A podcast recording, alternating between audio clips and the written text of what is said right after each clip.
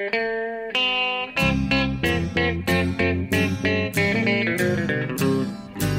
out there, we're on the air. It's hockey night tonight. Tension grows, the whistle blows, and the puck goes down the ice. The goalie jumps and the players bump, and the fans all go insane.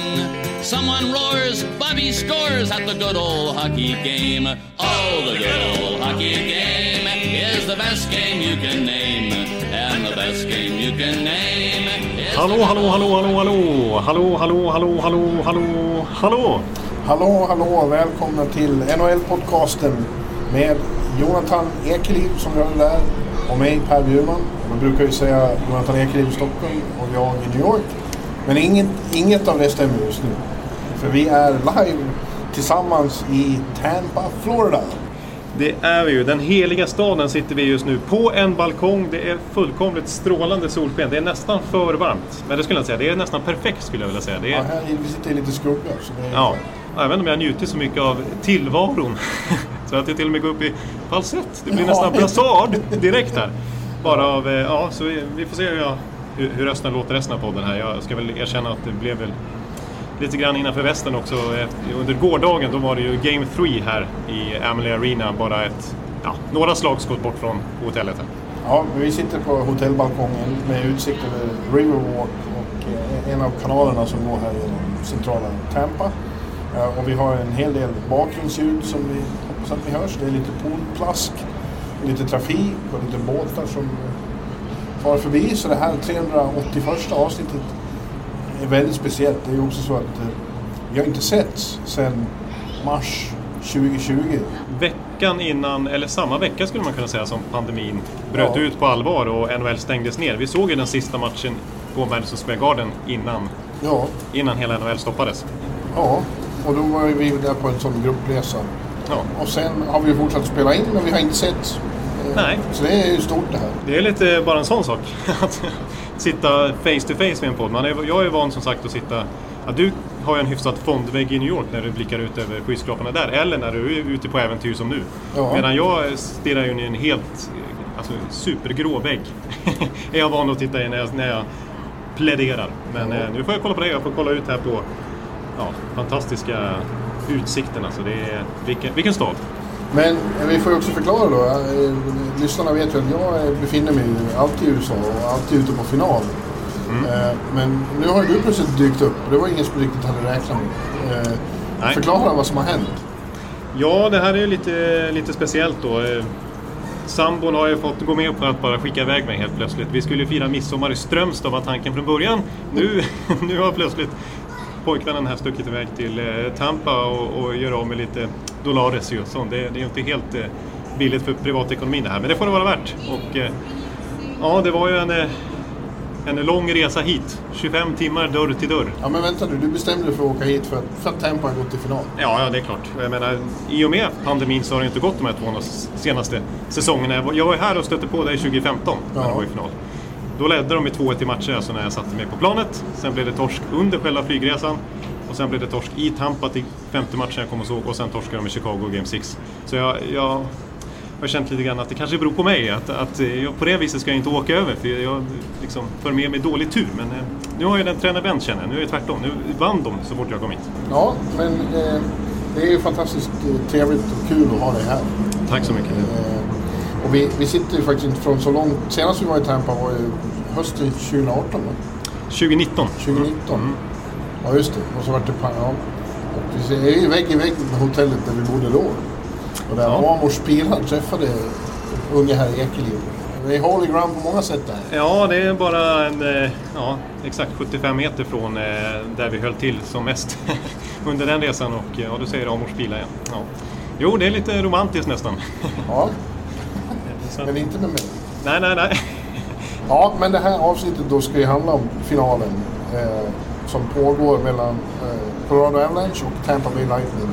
Ja. Du kom som sagt in i, i söndags sent på kvällen och igår måndag så såg du matchen live på läktarplats och jag satt på pressläktaren i samma hall. Hann Ja. ju inte ses men eh, jag hann ju få rätt mycket bilder Ja, av din kompis Sami. Som, som jag bor hos här nu. Ja. Mm. Och eh, det såg ut som du hade trevligt. Ja, ja, det var det. Jag hade riktigt bra platser måste jag säga. Ja. Och, eh, ja, är klart, vi ska ju komma in på matcherna hur de sett ut hittills, men det börjar ju inte bra heller i den här tredje matchen. Och då börjar jag känna att var det verkligen värt att åka hit? men sen börjar framförallt i tredje perioden, eller andra perioden, börjar ju trilla in mål för Tampa och 6-2 redan vid det läget. Och då, ja, jag har, jag har ju minnesbilden naturligtvis, men det var eh, surrealistiskt. Ja. Och bara massa tampaianer. Vet, jag sitter normalt sett klockan 3-4 på natten för mig själv på 37 kvadratmeter på Södermalm liksom, och följer det här. Nu, nu var det liksom bara fest runt omkring mig och alla vill göra high fives och du vet. ja. Nej, det, Först så såg jag, det var ju en bild på, eh, titta nu åker Private Water Taxi förbi. Ja, nu brummar det lite här. Vi, vi hoppas att ljudet är okej. Hoppas ni har lite överseende med att det är speciella omständigheter. Jag envisas ju med att påstå att det är trevligt för lyssnarna att höra bakgrundsljud. Ja, medan jag är en sån här klassiskt, eh, liksom ska sitta i ett mix ett sånt studiorum och, och vill ha sådär. Men, men det här är... Fågelkvitter och båtmotorer, vad skulle mer eh, kunna begära av en podd? Nej, Och precis. motorcykelljud. Ja, ja, så är det. Eh, jo, men jag, det var, jag såg någon tidig bild som kom, då var du under den här flaggan som vandrade runt också. Ja, jag satt ju på den långsidan så att jag fick ju, eh, när, när nationalsången sjöngs så fick jag ju stå där och bära den helt enkelt och lyfta så här och höll på. Ja, Ja, ja du såg lycklig ut. Ja, ja men jag, jag, jag var euforisk konstant. Det blev faktiskt ingen sväng i Tiki-baren mot vad jag kan tänka mig att eh, lyssnarna här förväntade sig och även jag. Men, men innan matchen så kom det ju, ett- det är ju så att vi är ju i blixtarnas huvudstad. Det är därför de heter Tampa Bay Lightning. Och speciellt så här på sommarhalvåret. Då kommer ju i princip alltid en störtskur någon gång på eftermiddagen. Det kanske blir så, det kanske ändrar sig mitt i podden här. Nu, nu ser det inte ut som det men... men eh, och, så, och så fullkomligt ösregnare. Ja, det blir sådana här bibliska sjö, alltså skyfall. Ja, det är liksom rena monsunregnet och så är det över på max en timme. Ja. Eh, och sen eh, torkar det upp lika fort.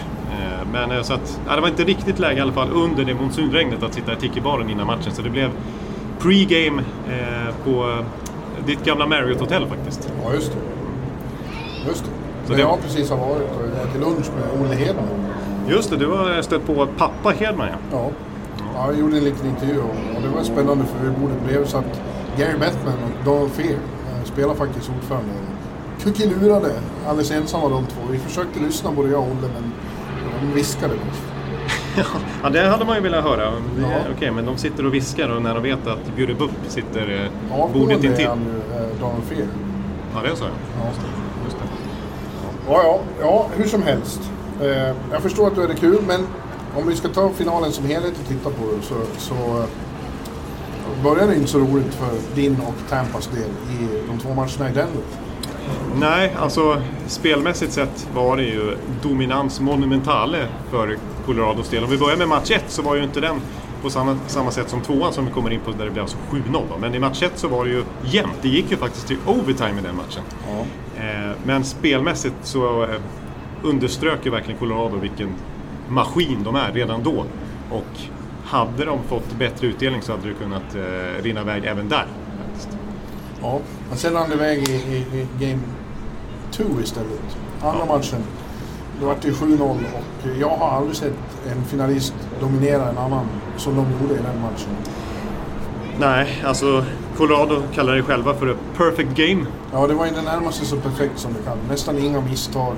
Och Tampa fick absolut ingenting. Nej, Faktum är så här, när jag kollar på mina underliggande, eller mina och mina, det är ju inte mina, men jag brukar säga så underliggande siffror som jag hänvisar till ofta.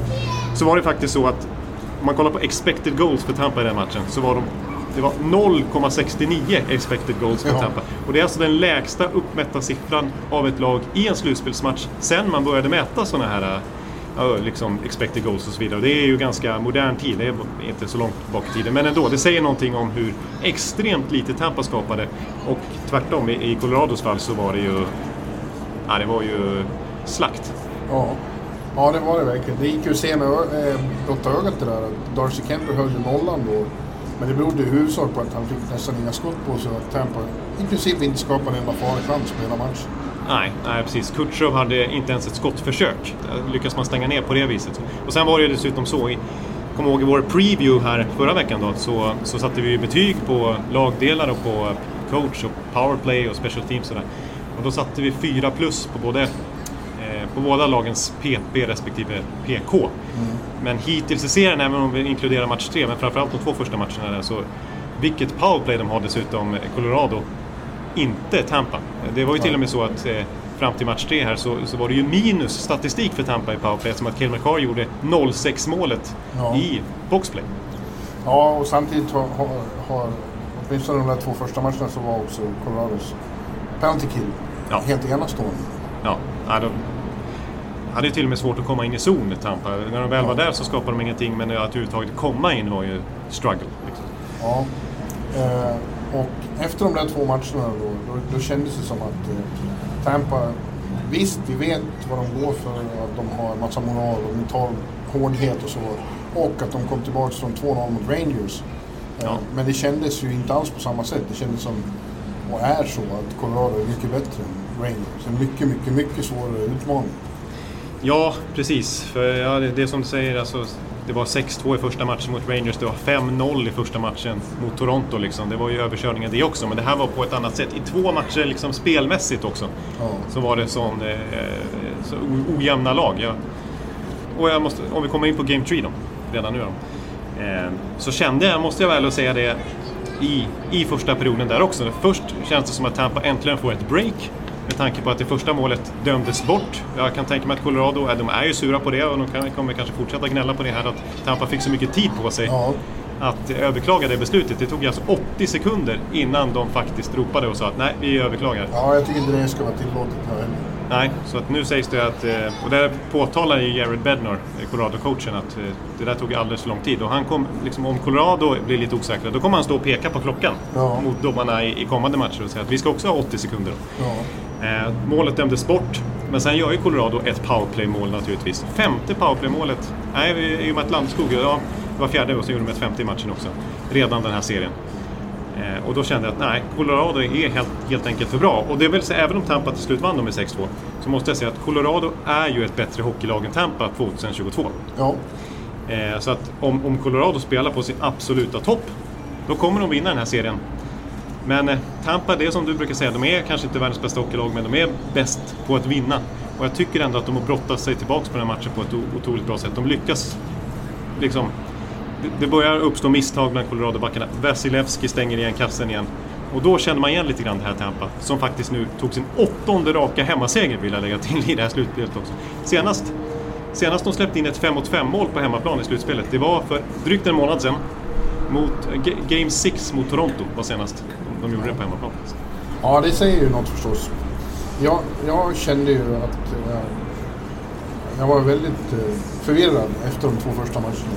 Ja, Eh, och hade det varit något annat lag än Tampa så hade jag trott att det var läge för Sweden. ja, för att Colorado var så otroligt mycket bättre och det kändes som Tampa hade inga svar alls. nej. På deras speed, på deras fruktansvärt aggressiva forechecking som fick stressade Tampas backar till misstag. Och, Hedman, och McDonough, Ja, skicka alla- puckarna över och de var i panik ett tag. Ja, det var det. Eh, och, eh, men jag hade i bakhuvudet att det är ändå Tampa. När de kommer, till, kommer hit så, så, eh, så blir det något annat. Ja. Och det blev ju det också. Fast jag, jag tycker det... Jag, vet att du kanske inte kommer att bli så glad att jag säger det, men jag tycker att det är Colorado som slår Colorado i Game 3. Ja, lite så. Det är klart att eh, Tampas spel och att de... De bet- bättre, bättre alltså. execution. Det var Ja. inte så att de ändrade gameplan så mycket, utan det är som John Cooper säger, att det handlar om execution. Ja. Men det handlar också om att Colorado inte var lika bra. De började ju begå misstag själva. Exakt, och nu kommer min, min eh, verkliga analys här. Ja, eh, Darcy Kemper, deras målvakt, som då höll den där nollan. Det gjorde han för att han inte blev utmanad. Ja, nu blev han ju det i, i, i, i den här tredje matchen för att Colorado började begå misstag, precis som du säger. ja. Och de har inte råd att begå misstag. För att de har Nej. inte en målvakt som eh, tvättar bort det och, och gör de extra räddningarna. Det är ju det som Vasilevski, Sjistorkin, Ottinger, Lundqvist på sin tid. Det var ju det som gjorde dem så bra. Inte bara att de tog allt man ska ta, utan man, att de tog även det man inte ska ta. Ja. Och det, gör gjorde- aldrig Kemper. Precis som eh, fjolårets mål, Grobauer, inte heller gjorde. Nej. Och det betyder att då har man inte råd att begå ett enda misstag. Och inte mot ett lag som Tampa, för då smäller det direkt. Man får alltid betala för sina misstag mot Tampa. Ja, det håller jag med om. Och Vasilevski gjorde ju några otroliga räddningar i den här Game 3. Och kollar man på siffrorna igen så var det så att Colorado vann ju skotten i den här matchen. Eh, underliggande siffror så hade de högre expected goals igen och sådär. Eh, det var absolut inte lika överlägset som i de två första matcherna, men eh, det var ju mycket, mycket målvaktsspelet. Ja. Alltså att Vasilevski verkligen var Vasilevski igen och att Kemper kanske var Kemper om man ska säga så. Men det var inga grova tavlor, men det, han gör aldrig den, eh, liksom, rädda laget eh, och bär laget med några sensationella räddningar. Man vet Nej. att när eh, Stamkos står fri i slottet och Kutjerov har pucken ute i sargen, det kommer att bli mål. Vilket, vilket det blev. Och det betyder att då att Colorado för att vinna det måste, görs, måste stå för perfekta insatser som den i, i andra matchen. Ja, det, och då blir det svårt. Ja, det, som är, så, det håller jag med om. Att för mig som Tampa-fan så kändes det lite lovande faktiskt. Att, att om Vasilevski ska spela så här, om Kemper ska vara på den nivån så, så blir faktiskt Colorado mycket mer prone för misstag än vad Tampa är. För det är klart att Tampa kan inte, inte, inte liksom hålla på och slarva som i Game 2. Men, men mot det här Colorado-laget med sin extrema forecheck, som, som Andrew Cogliano faktiskt sa, efter andra matchen där att trots att de hade med 7-0 så sa han att vi vann på vårt checking game. Alltså att, att vi lyckades stressa dem. Forecheck och backcheck. Och backcheck, absolut. Jag håller med dig. Ehm, men eh, nej, med den målvakten eh, med det målvaktsspelet på respektive lag så, är, så, så, kan inte Colorado hålla på att göra, misstag på, på, samma nivå som Tampa nej. kanske kan. Nej, de har inte råd helt enkelt. Tänk om de här lagen bytte målvakt. Då skulle det vara... Ja, ja då skulle det vara kört. Då, då, skulle jag inte åkt hit höll jag på att säga. eh, nej. Eh, nej men, och, och, så här, jag sa det i, i preview-podden också att Kemper, visst det är ju en rätt så bra målvakt. Han, har, han var? Han var i alla fall, ja precis. Och nu en, får vi se om, alltså, om han faktiskt är helt kurant efter den där ögonskadan i första matchen. Men, ja, men han har ju sett likadan ut i hela slutspelet. Han, ja. Han utstrålar ingen säkerhet. Han överarbetar alla situationer och är överaggressiv. Och det har Henrik Lundqvist förklarat. Det är när målvakt inte känner sig komfortabel då blir det just så, man försöker göra för mycket. Ett annat sån kroppsspråksgrej som jag har tänkt på med Kemper i Game 2, det, det kanske var att jag störde mig lite extra mycket på det som Tampa-fan, alltså det kanske är mer en subjektiv bedömning. Men på de här 16 skotten han fick på sig, när han liksom gjorde någon räddning och blockerade och skulle liksom lämna över pucken till, till, till domaren. Då skulle han ta en liten extra lov ut i sarghörnet och, och jonglera med pucken för att liksom illustrativt demonstrera här liksom att kolla, vem har pucken liksom? Är det något problem med målvaktssidan i, i, i det här laget? Nej, det är det inte. Eh, det, jag, jag, jag, tolkar nästan det som ett osäkerhetstecken också, att han måste liksom bevisa. Kanske, ja. kanske, kanske därför Corey Perry blir irriterad på honom också. Ja, de har ju blivit fiender. Jag blir en riktig dust mellan dem. Ja. Corey Perry är inte Guds bästa barn, det har han ju visat igen här. Eh, nej, men som sagt, jag ska bara säga det, Kemper, jag sa det i previewpodden också, de offrar ju trots allt ett första runda val för honom Colorado och åtminstone andra delen av säsongen gjorde han det ju väldigt bra. Men hans, hans record i slutspel innan Colorado-karriären här i Arizona då, det är inte det bästa laget visserligen, men det är inte bra. Det är, om, man kollar på det här med goal saved above average som jag brukar säga, som Vasilevski de senaste åren, han har ju räddat 40 fler skott än vad han borde de senaste åren här. Men i, i Kempers fall, innan, innan det här slutspelet, så låg han på minus 5. Alltså att han borde ha räddat fem mål fler än vad han släppt in. Ja. Det... Ja, vi får se vad det, det, det blir. Alltså, det där var ju en måste-match såklart för Tampa. Ja. Hade de hamnat i 3-0 underläge då var det slut på morgondagar som de säger. Men även eh, onsdagens match nu är ju en måste-match. De kan inte hamna i 3 utan en underläge heller. Nej, och sen åka till Denver. Nej. Med tanke på hur det såg ut där senast. Nej, det blir... Eh, det, blir, ja, det är en väldigt intressant serie hur, hur det kommer att arta sig. Eh, det är ändå svårt att se att Tampa skulle vinna fyra raka. Ja, mitt hopp är att de kanske hänvisar till Vegas här om året då. Som efter två ganska klara förluster i Denver sen åkte till Vegas, vann två raka och sen två till.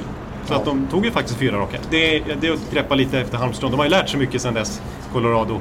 Och jag tycker att de har varit resilient i det här slutspelet tidigare också. Att när de har liksom torskat någon match eller varit lite slarviga mot St. Louis i den serien så, här, så har de ändå kommit tillbaka med en ruggig effort i nästa match. Ja. Och liksom ett, en statement-match efter det, ungefär som Tampa varit de senaste åren. Ja. Så att, ja, jag tror inte man kan hoppas på att, att Colorado ska vara lika dåliga inom situationstecken i, imorgon som de var här om dagen. Nej. Nej. Och hade de haft lite flyt så hade de varit uppe i 2-0-ledning i första perioden. Då ja. hade det kunnat bli annorlunda. Nej, nej precis. Så att, eh, och sen nej. finns det, det är ju framförallt då i Denver var det fantastiskt att se några av dem. Alltså vilka artister det finns i laget. Ja. Nathan McKinnon, eh, hans skridskoåkning, och det blir ju ännu tydligare när man ser honom live. Ja, det, det märkte jag ju igår också. Det är som att han är arg på isen. Han är så ja. aggressiv ja. trycker så hårt. Ja.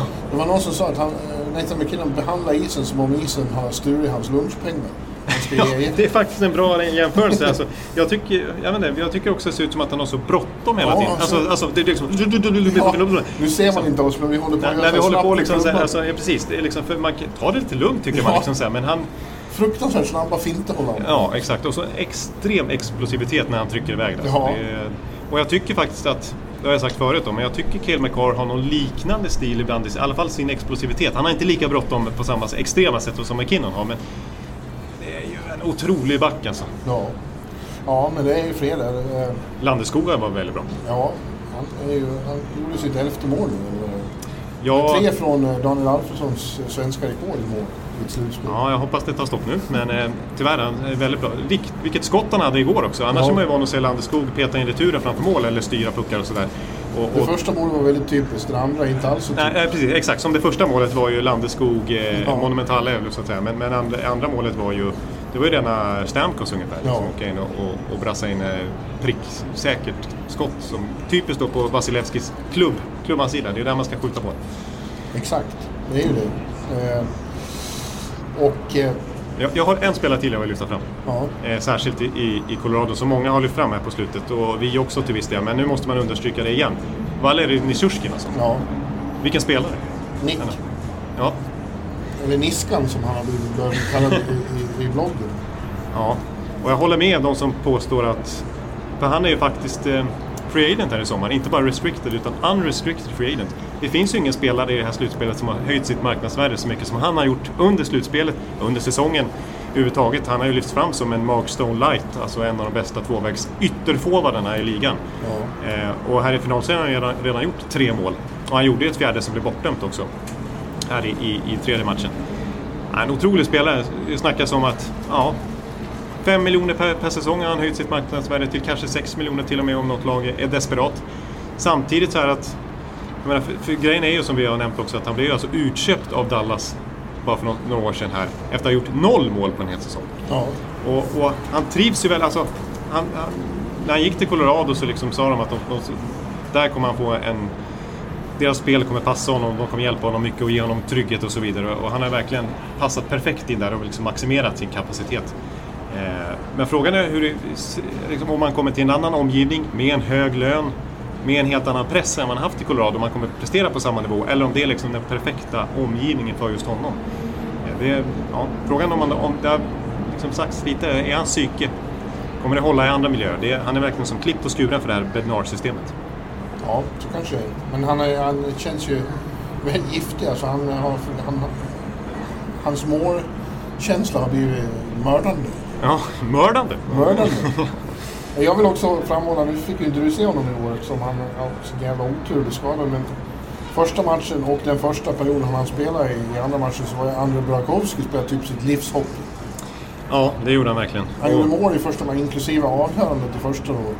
Och sen eh, fantastisk passning till just Nikushkin eh, ja. och ett mål i andra matchen. Ja. Och sen, och, det är oklart vad det är för skada. Många trodde att han fick ett skott på handen. Ja, det var Men nu har ju hans eh, pappa, Robert, har ju avslöjat för Hockeysverige då, att mm. nej, han kan ju inte gå på ena foten. Robban avslöjade direkt vad det handlade om. Ja, okej. Okay, ja, ja, precis. Men ja. det, det är, båda lagen eh, lider ju av skador på väldigt bra spelare. Precis. Eh, vi får se hur det är med coach. Det verkar som att han kommer kunna spela match fyra trots allt. Men Braden Point var inte med i match tre efter att ha spelat de två första finalmatcherna påstås ju att han i katakomberna här i Amelie går syntes halta ganska rejält. Ja, och i morse på träningen idag så sa eh, Cooper att eh, han hade mycket svårt att se att han kommer att spela. Aj, aj, ja, Han hoppas att Kucherov, han kunde inte ge något klart besked där heller. Nej, skulle de ta bort Point och Kucherov från vårt lag alltså, ja. det... Men å andra sidan, som sagt, i Colorado är, är Burra borta och eh, det är inte mycket som tyder på att Nassim Kadri kommer tillbaka. Han har ju opererat tummen. Ja, precis. Och, eh, han kanske gör det ändå. Han är ju med här i Tampa, eh, Kadri. Men, eh, men alltså, hur, på vilken nivå kan man prestera när man har en, en eh, bruten tumme? Han kan inte skjuta typ. Nej, Då är det svårt. Nej, precis. Och, och jag menar, Och då kommer ju Tampa att hacka på tummen. Det, så är det ju. Det är så det funkar. Corey Perry till exempel. Ja. Ja, vi fick ett litet avbrott där. Datorn la av eh, och det finns inga kontakter ute på balkongen. Så vi har flyttat in och fått igång datorn igen. Och, eh, det sista vi sa var att eh, Corey Perry kommer att hacka på Nassim Kadris tumme om han spelar. Ja, vi får se. Men det, så kommer det bli i alla fall. I så fall. Ja. Men eh, ja, ja det, det är ju en nyckelmatch, eh, fjärde matchen. Om, om Tampa förlorar och får åka till Denver i ett underläge, det tror jag blir väldigt, väldigt svårt. Nej, då ska jag väl erkänna själv. Alltså, Elliot Friedman, han eh, på Sportsnet, han sa ju att eh, även om inför den här tredje matchen, att även om det blir 10-0 till Colorado i match 3 så skulle han fortfarande inte räkna bort Tampa. Så, sån respekt har han, men det tycker jag är lite överdrivet. Eh, och så bra är det här Colorado-laget också. Så att eh, tar de 3-1 och får chansen att stänga på hemmaplan, då, då tror jag tyvärr att det blir så. Ja, om inte, då kan ju nerver och sånt komma... Ja. Eh, Fjärde matchen är alltid svårast att vinna. Allt det. Ja, och så har de aldrig varit så nära Stanley Cup. Jag har sett förr med de som inte har, har varit på, på den scenen. Hur de plötsligt får mjukost i, i, i knälederna och knappt kan hålla i klubban för att de darrar. Liksom. Ja. Eh, Det kan slå helt slint Ja. när man kommer så nära. Eh, Men ja, det, är- det är mycket dynamik i det här som är intressant. Och, Ja, shit vad det är mentalt det känns också. Inte bara liksom eh, kvaliteten liksom, på spelarna. För det, då är vi överens om att Colorado är bättre. Det är, det är så mycket annat som ska stämma bara dock för att de faktiskt ska vinna. Ja, ja, vi kommer tillbaka till mitt, det där som har blivit käpphäst för mig. Att de är bättre på att spela hockey, men Tampa är bättre på att vinna. Ja, det har blivit... Det har satt sig. Ja. ja. ja, vi får se. Ja, du ska väl dit igen, antar jag? Absolut. Jag kommer att gå på match 4 naturligtvis. Och jag kommer stanna kvar till match 6. Och match 7 till och med om det blir så. Men då åker jag faktiskt inte till Denver. Då får jag sitta här i Watchparty här utanför. Kanske inne i arenan eller utanför arenan. Vi får se. Ja. ja. Eh, men jag vill säga en sak om, en Kutch, om Kutjov som jag tycker var lite kul att höra här nu. Jag bor ju som sagt hos kompisen Sami som har en son som naturligtvis har eller naturligtvis, men ja, har fått det fina namnet Jonathan. Ja. ja. Spelar i Junior Lightning faktiskt. Så jag hoppas att det är framtida Hedan, han är ju back. Den är Jonathan? Och jag ska faktiskt åka och titta på en, en match de ska ha här senare ikväll efter vi har spelat in. Eh, och eh, en annan tränare i det här Junior Lightning-projektet då är gamla 2004, hjälten Dmitrij Afanasenko. Jag vet inte om du kommer ihåg honom? Ja, ja. Eh, som ja, en duktig pedagog och, och, lärare åt unga spelare numera. Men faktum är att även Kutjov kör en del med honom på somrarna och sådär. Eh, och tyckte det var lite intressant att höra från Sami att eh, eh det de trycker på som är det viktigaste, det är skridskoåkningen. Alltså Kutjov, jag vet inte om det kanske var överdrivet, men att han har egentligen bara typ fyra moves som han tränar på rent med, med klubban och sådär. Allt han tränar på, är, eller allt, men det är väldigt mycket koncentrerat till skridskoåkningen. Och vicka med höfterna hit och dit och liksom olika tekniker. Det är det han lägger den stora tiden på, ihop med bland annat Afanasenkov då. Eh, och att det är det som har gjort honom till den spelaren han är. Okej. Eh, skridskoåkning, inte klubbtekniken i första hand. För det, jag, jag tycker det snarare är liksom känslan med klubbarna, klubban som, man, liksom, som är Kutjovs grej, men det är, det är skridskoåkning. Kolla till exempel på det här målet han gjorde mot Florida i den serien där när han körde förbi Aaron Eckblad. Det är ju faktiskt 90% skridskoåkning som, som gör att han tar sig förbi. Det är inget fel på klubbtekniken. Nej, nej det, den har han också om man säger så. Assisten till Palat i första matchen. Ja, Han, då syntes han inte till så mycket. Men så får han bara några sekunder på sig att utföra ett eh, magnifikt eh, klassnummer. ja, precis. Och det var ju alltså mot McCarr och Taves, Ja. backparet, som det målet gjordes. Ja. Eh, Och nu, det här brukar jag understryka då, men sen han debuterade Kutjov 2014 i slutspel, det är hans första slutspelsmatch, så har han gjort 54 poäng fler i slutspel än någon annan spelare fram till nu. Ja. ja, vi får se om det hjälper. ja, det det också. Ja. Ja, ja äh, eh, det blir antingen eh, slut i femte matchen så blir det lång match. Eller lång serie. Och går, vi, går det till Game 7 då kan Colorado hälsa hem. Tampa förlorar inte Game 7. Ja, jag vågar inte säga någonting, men det låter tryggt. Ja, det var någon som sa det. Colorado vinner bara de kan undvika Game 7. Ja, jag tror att det kan vara en stor sanning i det. Ja, Eh, Allt annat än Game 7 och Colorado vinner. Men Game 7, ja då, då får jag kanske fira här. ja.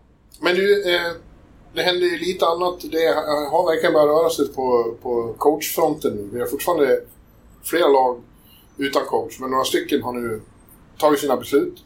Ja, Eh, vi har till exempel... Eh, han var, blev ju inte... Eh, arbetslös särskilt länge. Eh, eh, Bruce Cassidy? Bruce Cassidy i Boston. Nej. Bara någon vecka efter att han hade fått sparken så var det klart att han tar över i Vegas. Ja. Det, ehm, jag är inte förvånad att det tog eh, kort tid för honom att hitta ett nytt jobb. Jag, jag anser att det är en av ligans bästa coacher. Eh, Absolut. Det, det är bilden man får utifrån i alla fall. Ja, alltså på sina sex år i Boston, vi pratade mycket om det när han fick sparken men på sina sex år i Boston. Eh, näst bäst poängfacit i hela NHL under den perioden. Eh, minst antal insläppta mål under den perioden.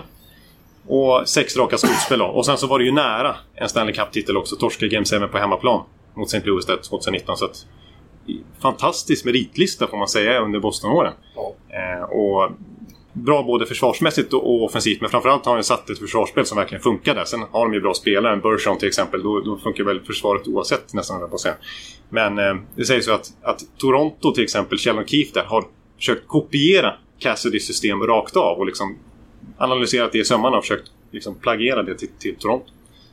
Så får vi se då. Han är ju i Vegas nu, en, en, en klubb som ju har blivit nu helt enkelt känd för sin otålighet. Ja, Eh, Den har samma... De har blivit som en spegel av sin hemstad. Det här med instant gratification. De gick till final första året och tror att eh, det ska vara framgång på framgång. ja. Annars blir det tråkigt, tycker Vegas. Och, eh, ja, det blir otur. De sparkar folk och tradar och står i eh, så det bara smäller om det. Ja, de har ju inte haft så dåliga coacher hittills. Det har varit både Galant och Peter Bohr, men de har inte haft så många år på sig innan de till slut har tröttnat. Trots att de är ändå... Ja, nu missar de i slutspel, men mycket på grund av skador skulle jag vilja säga. Men annars har ju... Men De Boer tog dem till två raka konferensfinaler. Mm. Men det räckte ju inte. Nej, nej, det var ju för att de missade slutspel och det är tydligen Ja. inte acceptabelt. Nej, nej. Och inget att skylla på tydligen. Nej, nej. Ja, och så har vi då Philadelphia klart också. Där blir John Tortorella, som jag har gått rykten länge om. Eh, nu är det helt klart. Han höll presskonferens med Philly Media och eh, ja, det var samma gamla tårtan som vi känner sig för. Han kunde inte låta bli att svära fast han hade bestämt sig för att inte göra det. Fick ursäkta sitt fula språk. ja, precis. Exakt. Och, så, och, och höll en lång predikan om hur de skulle bli hårda och sätta sig i respekt. När vi kliver av bussen ska de andra lagen eh, ta sig i akt. Ja, precis. Han har redan börjat ringa till spelare och sagt att det kommer att bli en hård camp. Difficult. Ja, difficult till och med. Ja, precis. Det låter, det låter jobbigt. Ja. Man får åka skridskor. Precis, och, han, eh, en sån som Kevin Hayes till exempel har ju ringt och sagt att eh, och börjat förbereda dig på det här och att jag ska försöka göra det till, en bättre spelare. För han sa det, there's more there. There's more there. Och det tolkar man som att han tycker nog inte Hayes jobbat tillräckligt hårt och det ska han få börja göra nu. Ja, det blir intressant. Men, eh, jag, vi har ju många gånger sagt, både privat och i den här podden, att det ofta känns som tiden har sprungit ifrån Torrella och hans idéer. Både hockeymässiga och ledarskapsmässiga. Men det, samtidigt finns det någon känsla av att det kanske är vad Flyers behöver. De hade ingen identitet alls i år. Har, liksom förlorat sin, ja just identitet. Ja, Eh, och, och befinner sig i någon slags limbo. Så Ja. det kanske är hans hårda nypor som behövs, minst ett tag. ja det är möjligt. Och faktum är att Tortorella historiskt sett under hela sin NHL-karriär så har det, ju, har det ju funkat när han har kommit till klubbar som är beredda att anamma hans stil rakt av. Och som vill, rakt av? Rakt av. och som vill ha en, liksom, är beredda att liksom, hitta en ny identitet. Eh, när han misslyckades i Vancouver var det väl att de var inte riktigt beredda att liksom, gå liksom, all in Tortorella. Men jag kommer ihåg i, i Tampa till exempel så Fredrik Modin har ju sagt att det är den bästa coachen han har haft. Att när han kom in hit, det var en ganska liksom eh, ja, det var ju en, en ex- expansionslag som liksom inte hade någon riktig form. Men han kom hit och gjorde allting mycket mer seriöst direkt. Både på och utanför isen liksom. Eh, ja, all, all, allt skulle liksom förbättras. Och, och i Columbus, jag menar, de var ju helt uträknade när han kom dit. Det kändes som ett riktigt bottenlag. Och, ja, men men han, han satte just verkligen ramar och struktur för den organisationen. Och det höll ju i alla fall i några år på ett väldigt bra sätt. Och Rangers gjorde han det helt okej i alla fall. Så att, ja, jag, jag tror faktiskt att, att han kan passa för vad Philadelphia behöver just nu. Och att de kommer kunna acceptera det som han vill införa. Mm. Ja, ja ja, och dessutom är det då, eh, vi vid sidan om kan inte låta bli att tycka att det, underhållningsvärdet stiger när John Tortorella är i ligan. Det kommer Ja. att bli mycket kontroverser och det kommer att bli scener och, det, och vad som helst kan hända när tårtan med. Ja, precis. Jag gillade en, en tweet från Matt Larkin, han är väl på Daily Faceoff, som sa att eh, att liksom Torts kommer till Flyers, det är så on-brand. Så att det vore som att en actual shark would coach the San Jose Sharks. ja, det ligger faktiskt något i det. Han verkar ju tycka det själv också. Han pratar mycket om emblemet. Ja, Han precis. hade- Han har ofta tittat på det och tänkt att jag skulle vilja coacha det här laget. Precis, och när han hade sin intervju här eh, med Chuck Fletcher, general managern, då satt han och bara stirrade på emblemet just på Chuck Fletchers tröja och sa Ja. ja, den där tröjan ska jag ha på mig. Liksom. Alltså, det där emblemet, det är Tortorella, det är jag. jag vill, ja, och det, han, refererar ju till långt bak, 20 år bak i tiden, att han hade tänkt samma Ja. sak. Så. Som Rio Hedman. Han, han vet inte riktigt. Han är ju så liten. Nej. Ja, Olle berättar nu att eh, eh, Tampa eh, Lightnings logga känner han igen. När han ser den så pekar han på den och säger Daddy. Är... ja, ja, ja. Han vill vi ha i en eh, Tampa-tröja. Rio Hedman. Rio Hedman om eh, 17-18 Ja. Ja, och slutligen då, bara någon timme innan vi började spela in här i Tampa-värmen så blev det också klart att Peter Bohr tar över som coach i Dallas. Men han som sparkades i Vegas fortsätter nu till Dallas. Det är ju rundgång på de här namnen. Det är ju lite coachkarusell får man säga här. Men det är ju stora namn, så det var ju väntat att eh, de Ja. här eh, coacherna som fanns på marknaden skulle få nya jobb snabbt. Ja. Eh, Och De Boer, det känns... Jag tycker det känns väl kanske lite tråkigt, Ja. men ett säkert kort förmodligen. Han är ju duktig på att få effekt snabbt i sina klubbar. Han har ju varit i final första året. Två gånger om. Alltså Ja. i New Jersey var han final direkt 2012 och eh, vad var det 2016 va, med San Jose. Första säsongen. Eh, och faktum är, och kollar man på Vegas, eh, konferensfinal första säsongen. Eh, konferensfinal året på första hela säsongen också. Så att han, han brukar få ut sitt budskap snabbt. Så är det. Ja, ja. Det blir nog, eh, det blir nog helt okej. Ja, ja, ja, ja exakt. Så att, eh, ja, men, men eh, och vi kan kolla lite, lite rent pengamässigt summor på de här. Eh, drygt 4 miljoner verkar ju alla tre ha fått faktiskt i, i lön på, på långa kontrakt. Och det här tycker jag är intressant för Trotz är fortfarande utan jobb.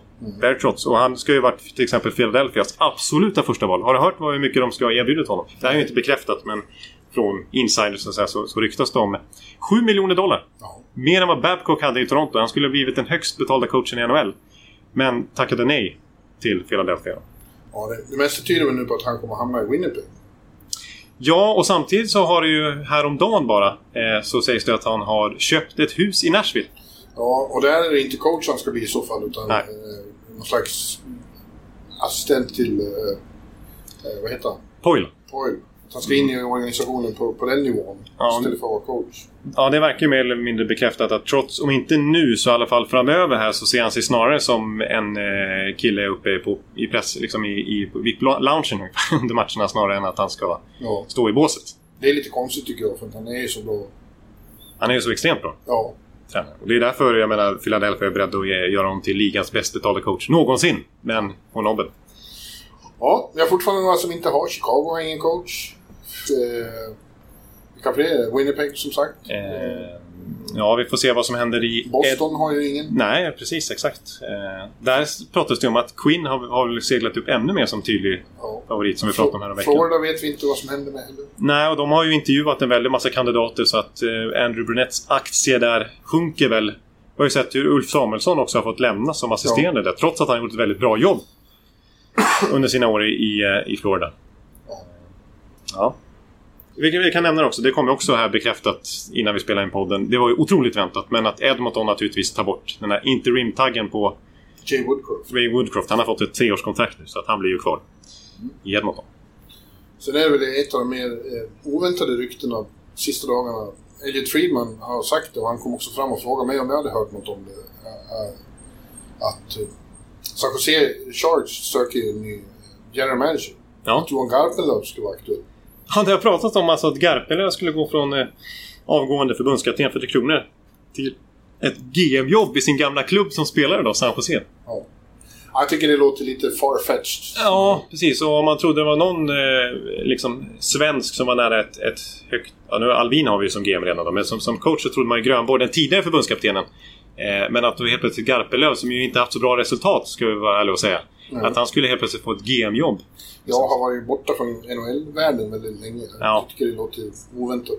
Sen är han ju, har han ju ett enormt kontaktnät Garpenlöv och det är en smooth talker lite grann också. Han är duktig på att kommunicera. Väldigt trevlig människa. Eh, Så att han har säkert kontakter kvar borta i Nordamerika. Men eh, att han faktiskt skulle få det här jobbet. Det låter ju... Jag tror inte. Jag tror det är någon Nej. som bara har hört att det är någon europeisk. för- De har bara spekulerat. Så jag tror inte... Att det faktiskt finns eh, riktigt stoff, substans i det här. Nej, jag tror inte. Nej. Ja. Ja, Ekan. ja. Nu ska vi... Jag gör mig redo. Alltså, det är awardshow ikväll. Just det, det är faktiskt så att det är inte Awards i Vegas eh, det här året utan det är i Tampa nu under, ja, mellan Game 3 och 4 så ska det vara Ja. Awards här. Mm. Ja. Och där ska du vara. Ja, åtminstone en, en kort sväng ska jag förbi det. Ja, just det. Jag kommer faktiskt inte ta mig dit utan jag ska ju gå och kolla på Junior Lightning istället ikväll. Ja, så kanske vi ses i Tiki-baren senare. Ja, vi måste ju, vi måste ju ta någon bärs där. eh, Det är, så är det ju bara. Ja, men det här var ju fantastiskt eh, kul att se dig. Eh, nästa podd blir väl en sammanfattning av finalen. Precis, och jag hoppas ju att det inte är en traumatisk upplevelse för mig så nästa gång vi sitter och spelar in utan att det blir lika trevligt som denna gång. Kanske ännu trevligare till och med beroende på. Sitter du på samma platser i Game 4? Eh, jag tror faktiskt jag kommer ha andra platser i Game 4 men eh, vi får se. Ja. Ja, men eh, vi tackar för den här veckan. Tack så mycket. Det var ju som sagt kul att ha dig på besök här i hotellrummet. Ja, jo, det var trevligt att komma hit. Vi ses mer kommande dagar och alla lyssnare, tack för att ni har lyssnat på oss. Vi hoppas att ljudkvaliteten har varit så pass bra så att eh, ni har lyssnat på oss hela vägen hit. Yes. så att säga. Ja, men då säger vi tack och hej. Hej, hej! Hallå, hallå, hallå. Hallå, hallå, hallå. Alex Chiazot, Joe Luis Arena och Esposito. Esposito. Uttalsproblem, men vi tjötar ändå. Och alla kan vara lugna, inspelningsknappen är på. Bjuder Hanna Kohl, han är grym i sin roll. Från Kållesoffan har han fullständig kontroll på det som händer och sker. Det blir ju allt fler som rattar in hans blogg. Och lyssna på hans podd. One, two, time, speed, so Hallå, hallå, hallå. One, two, time, speed, so Hallå, hallå, hallå. Ekeliv, som är ung och har driv. Verkar stor och stark och känns allmänt massiv. Han hejar på Tampa och älskar Hedman. Sjunger som Sinatra. Ja, och där ser man. Nu är det dags för refräng. Dags för magi, Victor Norén. Du är ett geni. Så stand up at home and remove your hats. Höj volym, för nu är det plats. One, two, time, speed, so Hallå, hallå, hallå. One, two, time, speed, so Hallå, hallå, hallå. One, two, time, speed, so Hallå, hallå, hallå. One, two, time, speed, so Hallå, hallå, hallå. Det er utroligt længe siden mor, der samtidig trods har råd. Hallå, hallå, hallå. Det er utroligt længe siden mor, der samtidig trods har råd.